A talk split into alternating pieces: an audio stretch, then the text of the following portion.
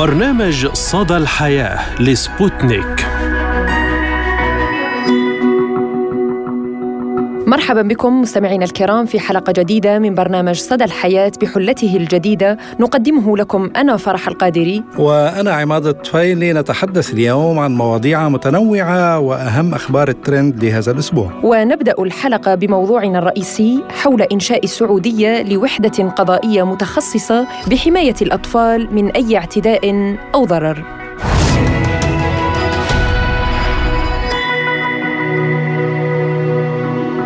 تستمر مساعي المملكة العربية السعودية في تطوير وتعزيز النظم المجتمعية مواكبة لتغيرات العصر وتحرص على بذل كافة الجهود على مختلف الأصعدة من أجل راحة وسلامة المواطنين وتحقيق رؤية السعودية 2030 كل دولة يحكمها قانون وفي كل قانون حقوق محفوظة وواجبات ملزمة.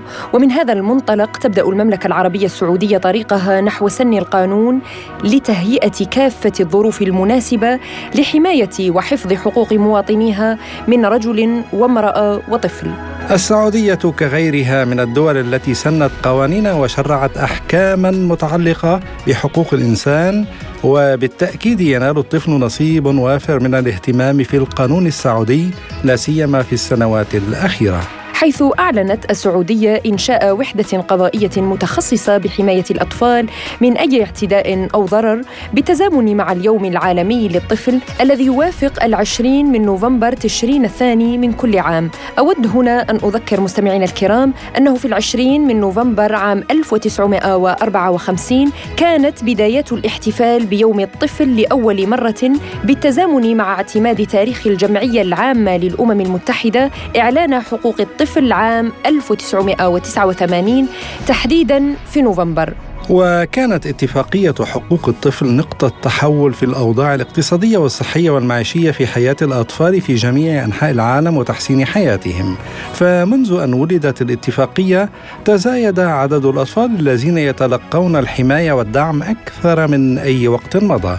وانخفض عدد وفيات الأطفال دون الخامسة من العمر إلى النصف وكذلك عدد الأطفال الذين لا يحصلون على التغذية الكافية. النيابة العامة في السعودية قالت في بيان لها إن الخطوة التي كشفت عنها ستعزز من حصول الأطفال في البلاد على حقوقهم ومصالحهم. ووفقا لما ذكرته وكالة الأنباء السعودية أن النائب العام الشيخ سعود بن عبد الله المعجب دشن وحدة شؤون الطفل التي تهدف إلى تمكين الطفل من الحصول على جميع حقوقه التي كفلها له النظام ومراعاة مصلحته الفضلى. وتهدف الوحدة الجديدة أيضا إلى حوكمة وتنظيم تطبيق الإجراءات النظامية في القضايا التي يكون الطفل أحد ضحاياها والتحقق من الإجراءات الاجتماعية والرعائية التي تمت بالاشتراك والتعاون مع الجهات ذات العلاقة لتوفير بيئة اجتماعية آمنة له.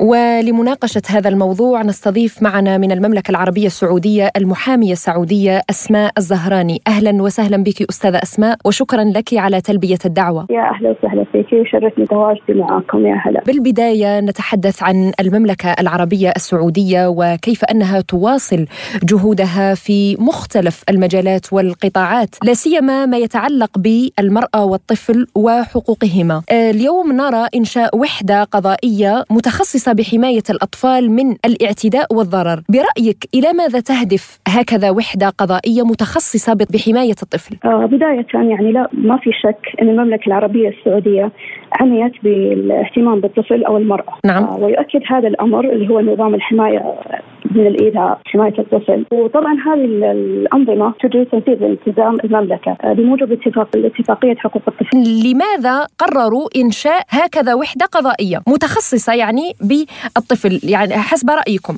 طبعا هذا لكون المملكة يعني تشارك في عديد من الأمور يعني هذا مو مو بالشيء المستغرب عليها. كون حماية الطفل والمرأة هذه من أولويات الشريعة الإسلامية. نعم وبالنسبة أيضا لهذا القانون هل هو متعلق فقط بالطفل السعودي أو أيضا يعني الأطفال المتواجدين في المملكة بشكل عام؟ بالنسبة لهذا القرار لا يعني يتضمن الطفل السعودي وغيره. نعم.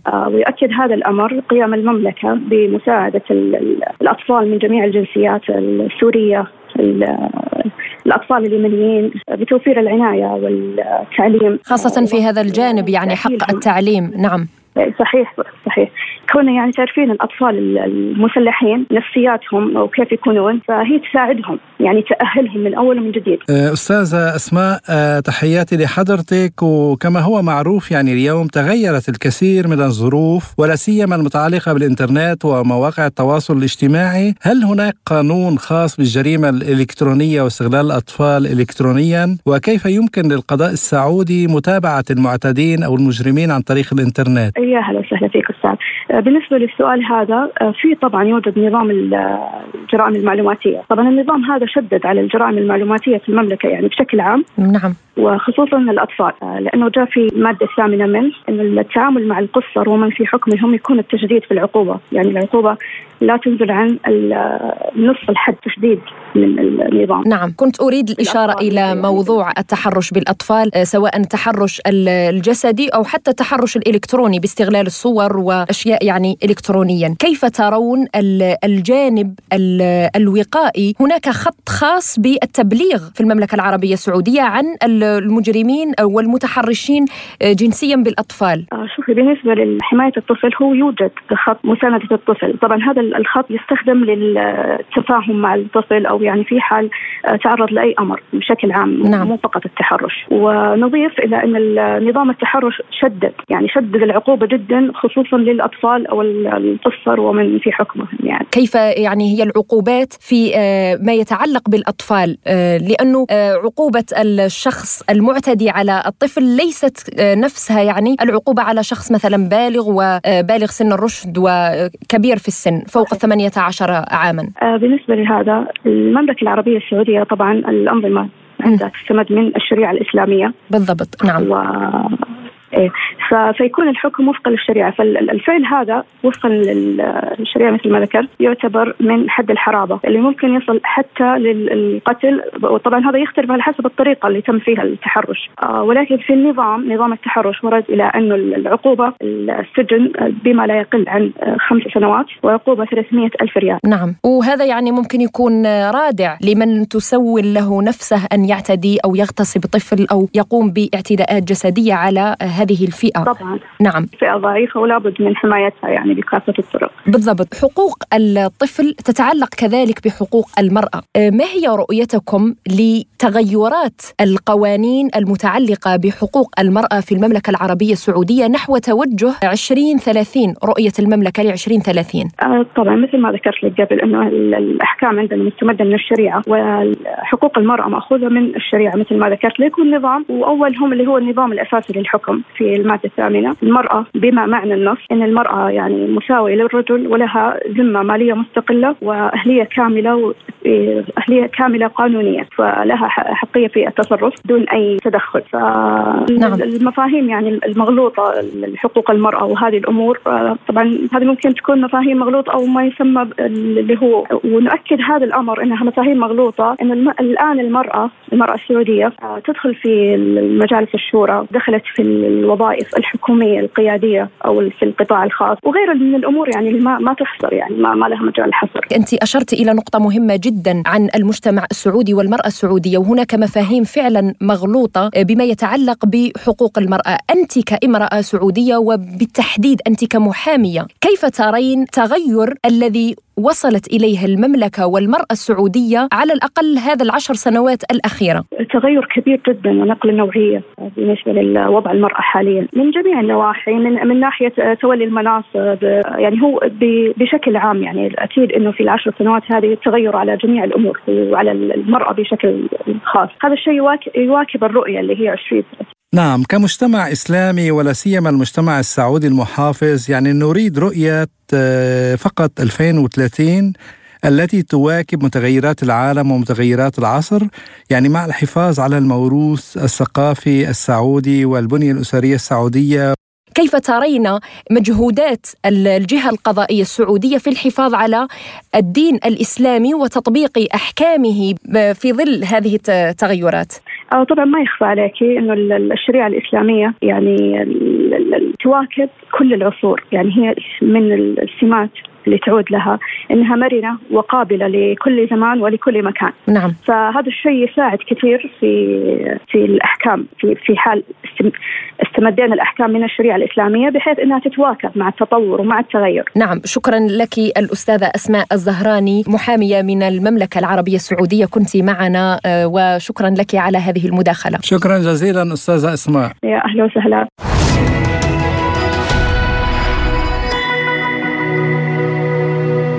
نواصل مستمعينا الكرام معكم حلقة اليوم بأهم الأخبار التي كانت تريندينج لهذا الأسبوع وما هو أول خبر لديك يا عماد؟ نعم فرح الخبر الأول من الأردن مطالبات باستقالة وزيرة الثقافة والسبب رواية خادشة للحياة وتدعو للإباحية حسب ملاحظات وردت من بعض زوار مراكز البيع الأمر الذي دفع بالوزارة إلى إعادة تقييم الرواية للوقوف على المسوغات النقدية التي وجهت إليها رواية ميرا للكاتب الأردني قاسم توفيق أثارت هذا الأسبوع جدلا كبيرا بالبلاد بعدما أعيد نشرها ضمن برنامج مكتبة الأسرة لهذا العام فيما قررت وزارة الثقافة سحبها وسط مطالبات باستقالة الوزيرة.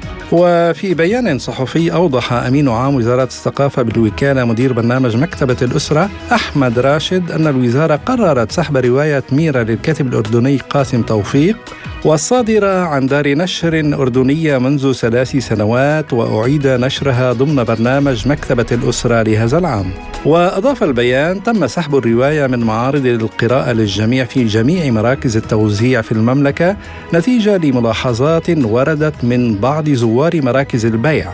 والوزارة بصدد إعادة تقييم الرواية للوقوف على المسوغات النقدية التي وجهت إليها. الكاتب الأردني قاسم توفيق روائي وقاص أردني قضى طفولته وشبابه وما زال يقيم في عمان درس في مدارسها وأكمل تعليمه الجامعي في الجامعة الأردنية وأصدر أربع عشر رواية وخمس مجموعات قصصية. من أهمها ماري روز تعبر مدينة الشمس ورقة التوت حكاية اسمها الحب رائحة اللوز المر حان فوق التراب والكثير من الروايات التي قام بنشرها في عدة بلدان عربية وإلى قطر أيضا أين كان هناك تعاطف واسع مع مشجعة تونسية تعرضت للتنمر أثناء يعني تشجيعها لمنتخب وطنها التونسي. نعم تعرضت مشجعة تونسية حضرت لمساندة وتشجيع منتخب بلادها لحمله تنمر واسعة وموجة من التعليقات الساخرة بسبب شكلها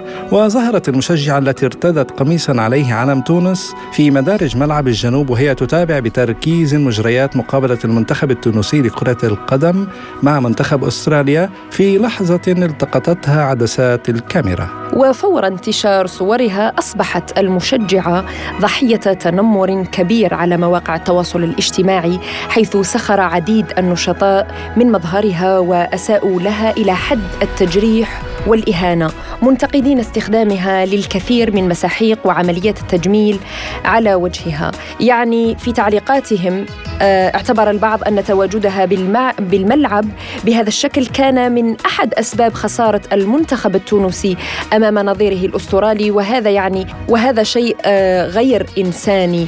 أن تعلق وتستهزئ بالآخرين وتنتقد مظهرهم الخارجي آه، حقيقة زميلي عماد التنمر والاستهزاء بخلق الله تعالى أو بالآخرين من أكثر الصفات والمظاهر المجتمعية خطورة. هنا أستذكر أيضا في القرآن الكريم حين قال الله تعالى آه، لا يسخر قوم من قوم آه، عسى أن يكونوا خيرا منهم. يعني فيما معنى الآية؟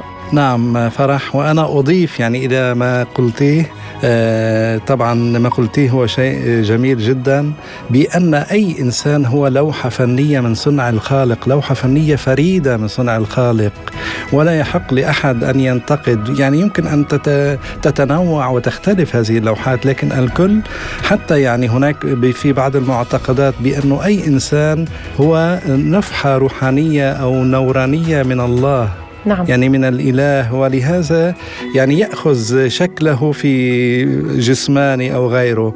ولهذا لا يحق لأحد أن ينتقد أي إنسان مهما كان طويلا قصيرا بشعا قبيحا جميلا. وهذا كل شيء يعني نسبي يعني بالنسبة لهالمسألة هي. نعم والتنمر يعني ازداد وازدادت هذه الظاهرة آه، باستخدام وسائل التواصل الاجتماعي صارت يعني أرض خصبة للتنمر على الآخرين على أشكالهم على أصواتهم على يعني كل آه، طريقة حياتهم يستطيعون أن يتنمروا على الآخرين وينسون انتقادهم لأنفسهم. وعلى فكرة هو أكثر الناس بيكون عندهم عقد نقص. عقد نقص و... نعم.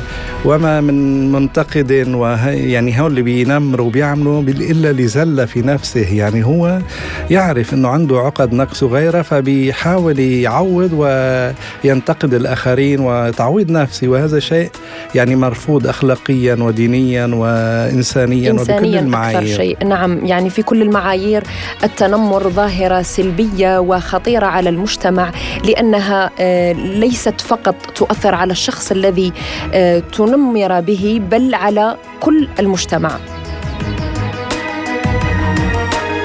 ومن عالم التنمر أيضا إلى عالم الجمال. نادين أيوب الفلسطينية تفوز بجائزة ملكه جمال الكون.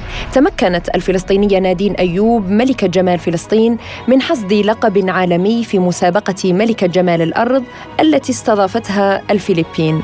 ولفت الموقع إلى أن أيوب أكدت أن مشاركتها في مسابقة ملكة جمال الأرض على مستوى العالم هدفها هو المساهمة في تعزيز الوعي بالقضايا البيئية. يذكر أن نادين أيوب فازت بلقب ملكة جمال الأرض لفلسطين في يونيو حزيران الماضي وأصبحت تمثل فلسطين في المحافل الدولية باعتبارها شخصية مؤثرة تعنى بالبيئة. يعني هنا إذا تحدثنا عن ملكة جمال العالم وملكة جمال الكون والدول وغيرها من المسميات وننظر إلى المقاييس التي يتخذونها ليعتبرون هذه المرأة هي ملكة جمال برأيي الشخصي آه، وإذا ربطت يعني هذا الكلام مع ما قلناه عن الذين تنمروا على المشجعة التونسية الجمال هو جمال الروح جمال الفكر جمال صحيح. الداخل وهذا كله ينعكس على الخارج.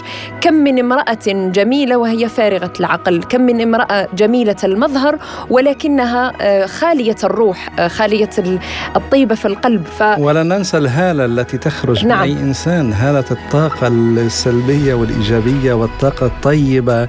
يعني حتى بإمكانك أن عندما تقتربي من أي إنسان أن تشعري به. تستشعر نعم. نعم ولهذا وجماله الداخلي ينعكس على الجمال الخارجي. طبعا جمال الروح هو أهم شيء. وعن ثقافات الشعوب كاميرا صدى الحياة رصدت افتتاح الأسبوع الثقافي الجزائري الذي نظمته رابطة الطلاب الجزائريين في جامعة الصداقة بين الشعوب في العاصمة موسكو. بحضور سعادة السفير الجزائري لدى روسيا الاتحادية إسماعيل بن عمارة ورئيس الجامعة ونائبه ومستشار الجامعة والطلاب من مختلف الجنسيات.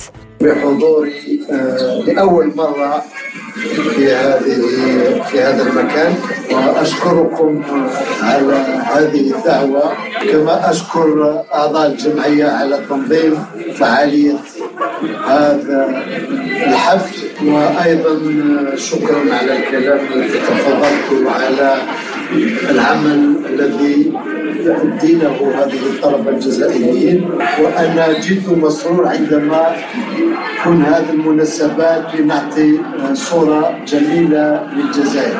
أريد أن أقول أن السفارة ستكون دائما جنبا مع كل الطلبة الذين يريدون المساعدة في مثل هذه الحفلات كما تقول واحد الأغنية الجزائرية هذه البداية مازال مازال. وأريد أيضا أن الرسالة التي أريد للطلبة أن هذه النشاطات هي جيدة جميلة ولكن لازم ما ينساوش الهدف وجودهم في موسكو وهو النجاح في دراستهم استمعنا إلى كلمة سعادة السفير الجزائري لدى روسيا الاتحادية إسماعيل بن عمارة. من جانبه قال رئيس رابطة الطلاب الجزائريين طالب دكتوراه يحيى بن عيسى محمد أسعيد عن هذه الفعالية المتعلقة بإبراز ثقافة بلاده. الأسبوع الثقافي هذا يمثل كثير لنا. بطبيعة الحال نحن كجزائريين يمثل لنا الكثير لأنه أسبوع ثقافي بمعنى الكلمة. قام هذا الأسبوع الثقافي خلال أسبوع. في هذا الأسبوع يتخلله عدة معارض أه، في الأول نقوم بمعرض نبرز فيه الثقافة الجزائرية. يعني ثقافتنا من لباس من أكل من كلام من أماكن قديمة أثرية من أماكن تاريخية من أماكن يمكن للسواح أن لأنه هون بندرس مع كثير من الجنسيات. يعني الكثير بيحب يعرف الجزائر. بلد على الساحل على ما هو على الساحل خاصة نقول الجزائر يقع في إفريقيا. هم عندهم توقعات أن الجزائر في إفريقيا ما هي على الساحل. يعني أنا كرئيس رابطة ونحن كطلاب هون في الجامعة نعمل قصار جهلنا نمثل الجزائر كأحسن تمثيل نبرز الجزائر نبرز ثقافة الجزائر.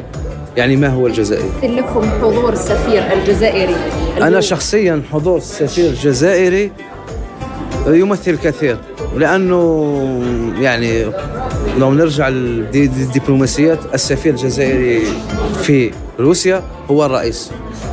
يعني بمثابة رئيس.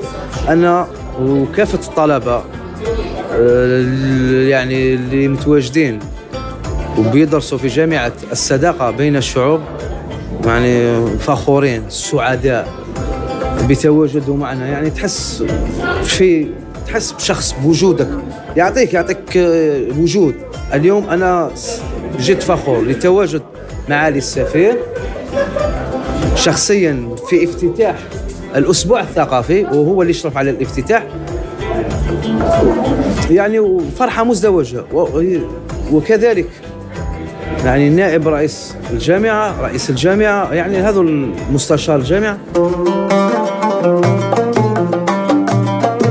وفي نفس السياق والحديث عن الثقافات والتقاليد للمجتمعات المنسف الأردني والعود السوري والخنجر العماني وحداء الإبل في قائمة اليونسكو حيث انضم المنسف الأردني وكل ما سبق ذكره إلى عناصر جديدة أدرجت على قائمة اليونسكو للتراث الثقافي غير المادي. وماذا نقصد بالتراث الثقافي غير المادي؟ آه، هي الممارسات والتقاليد والمعارف والمهارات وما يرتبط بها من آلات وقطع ومصنوعات وأماكن ثقافية التي تعتبرها الجماعات وأحيانا الأفراد جزءا من تراثهم الثقافي. طبعا لا يمكن زيارة الأردن بدون تذوق المنسف الذي تشتهر به البلاد ويرتبط بنمط الحياة الزراعية الرعوية التي تتوفر فيها اللحوم ومنتجات الألبان. وتسلق قطع كبيرة من لحم الضأن أو الماعز مع التوابل في صلصة اللبن. وتقدم مع الأرز والبرغل أحيانا فوق طبقة من الخبز الرقيق. هذا هو المنسف الأردني آه، الذي صعد إلى قائمة اليونسكو للتراث الثقافي غير المادي. وطبعا بدأت الرائحة الشهية يعني تنبعث من هذا المنسف الرائع. آه، أيضا المنسف الأردني ما يميزه حقيقة هو الجميد الذي آه، يعني يميز هذا الطبق التقليدي الشهير. أما بالنسبة للخنجر العماني فهو جزء من اللباس التقليدي الذي يرتديه الرجال في عمان خلال المناسبات الوطنية والدينية والمناسبات الخاصة مثل حفلات الزفاف وهو عنصر أساسي في الثقافة العمانية ويتطلب تصنيعه معرفة ومهارات كبيرة تنتقل من جيل إلى آخر. وإلى الآن يعني أبناء سلطنة عمان يحافظون على هذا الموروث الثقافي المميز. كما في اليمن على ما يبدو نفس الشيء يعني هي ثقافات متشابهة طبعاً ثقافات طبعاً. عربية يشتركون كل يعني مجتمع يشترك كل مجتمع في آه هذه العادات والتقاليد. ومن إيران وسوريا تم إدراج صناعة الأعواد الموسيقية والعزف عليها في القائمة. فالعود آلة موسيقية تقليدية تعزف في إيران وسوريا. ويتكون العود من صندوق صوت على شكل كمثرى مصنوع من خشب الجوز أو الورد أو الحور أو الإبنوس أو خشب المشمش وإلى روسيا وبالتحديد إلى مدينة قازان حيث يعقد في الفترة ما بين الخامس والثامن من ديسمبر الجاري بهذه المدينة الروسية المنتدى الدولي لاتفاقية حماية التراث الحضاري والطبيعي العالمي. وسيبحث المشاركون في المنتدى مسألة ترميم الآثار السورية التي دمرها الإرهابيون. أعلن ذلك غريغوري أورجينيتزي مستشار وزير الخارجية الروسي وأمين سر اللجنة الروسية لشؤون منظمة اليونسكو الأممية. وأشار إلى أن الدورة الرئيسية للمنتدى ستجمع بين مديري منشآت التراث الحضاري والطبيعي حيث سيبحثون مسألة إدارة تلك المنشآت والبحث عن حلول وسط بين الحفاظ عليها من جهة وتطويرها من جهة أخرى فضلا عن تأثير النشاط البشري على الآثار الحضارية بما في ذلك من قبل السياح غير المنظمين. ويتوقع أن تعقد في إطار المنتدى تسع ندوات مختلفة بما في ذلك ندوة طريق الطريق الحريري العظيم وندوة أثار تدمر السورية فضلا عن ندوة الأثار الدينية التي يشارك فيها ممثلون عن أهم الأديان العالمية. وقال الموظف الروسي إن منظمي المنتدى يتوقعون أن يحضر نحو 200 مسؤول ثقافي بمن فيهم الوزراء الذين يمثلون عشر دول وضمنهم وزير الثقافة السوري. يذكر أن اتفاقية حماية التراث الحضاري والطبيعي العالمي هو من أهم المعاهدات الدولية المعترف بها دوليا التي تم عقدها برعاية منظمة اليونسكو الأممية التي شكلت على مدى خمسين عاما الماضية قائمة بالآثار الحضارية والطبيعية البارزة التي لها أهمية بالغة على مستوى البشرية أجمع وال التي بحاجة إلى الحماية بشكل مستمر.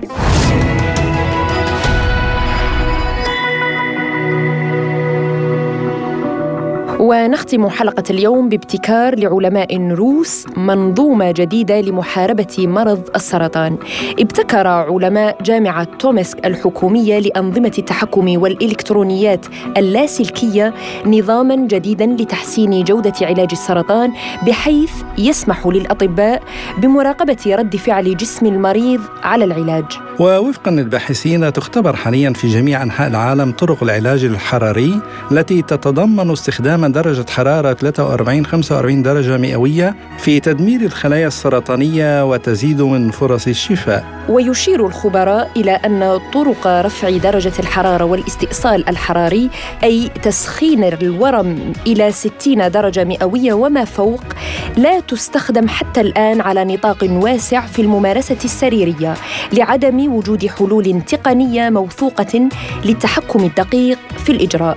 وقد تمكن فريق من علماء مختبر التقنيات الطبية الحيوية بجامعة تومسك الحكومية لأنظمة التحكم والإلكترونيات اللاسلكية من ابتكار مجمع فريد لرفع الحرارة والاستئصال الحراري آمن تماما للمريض.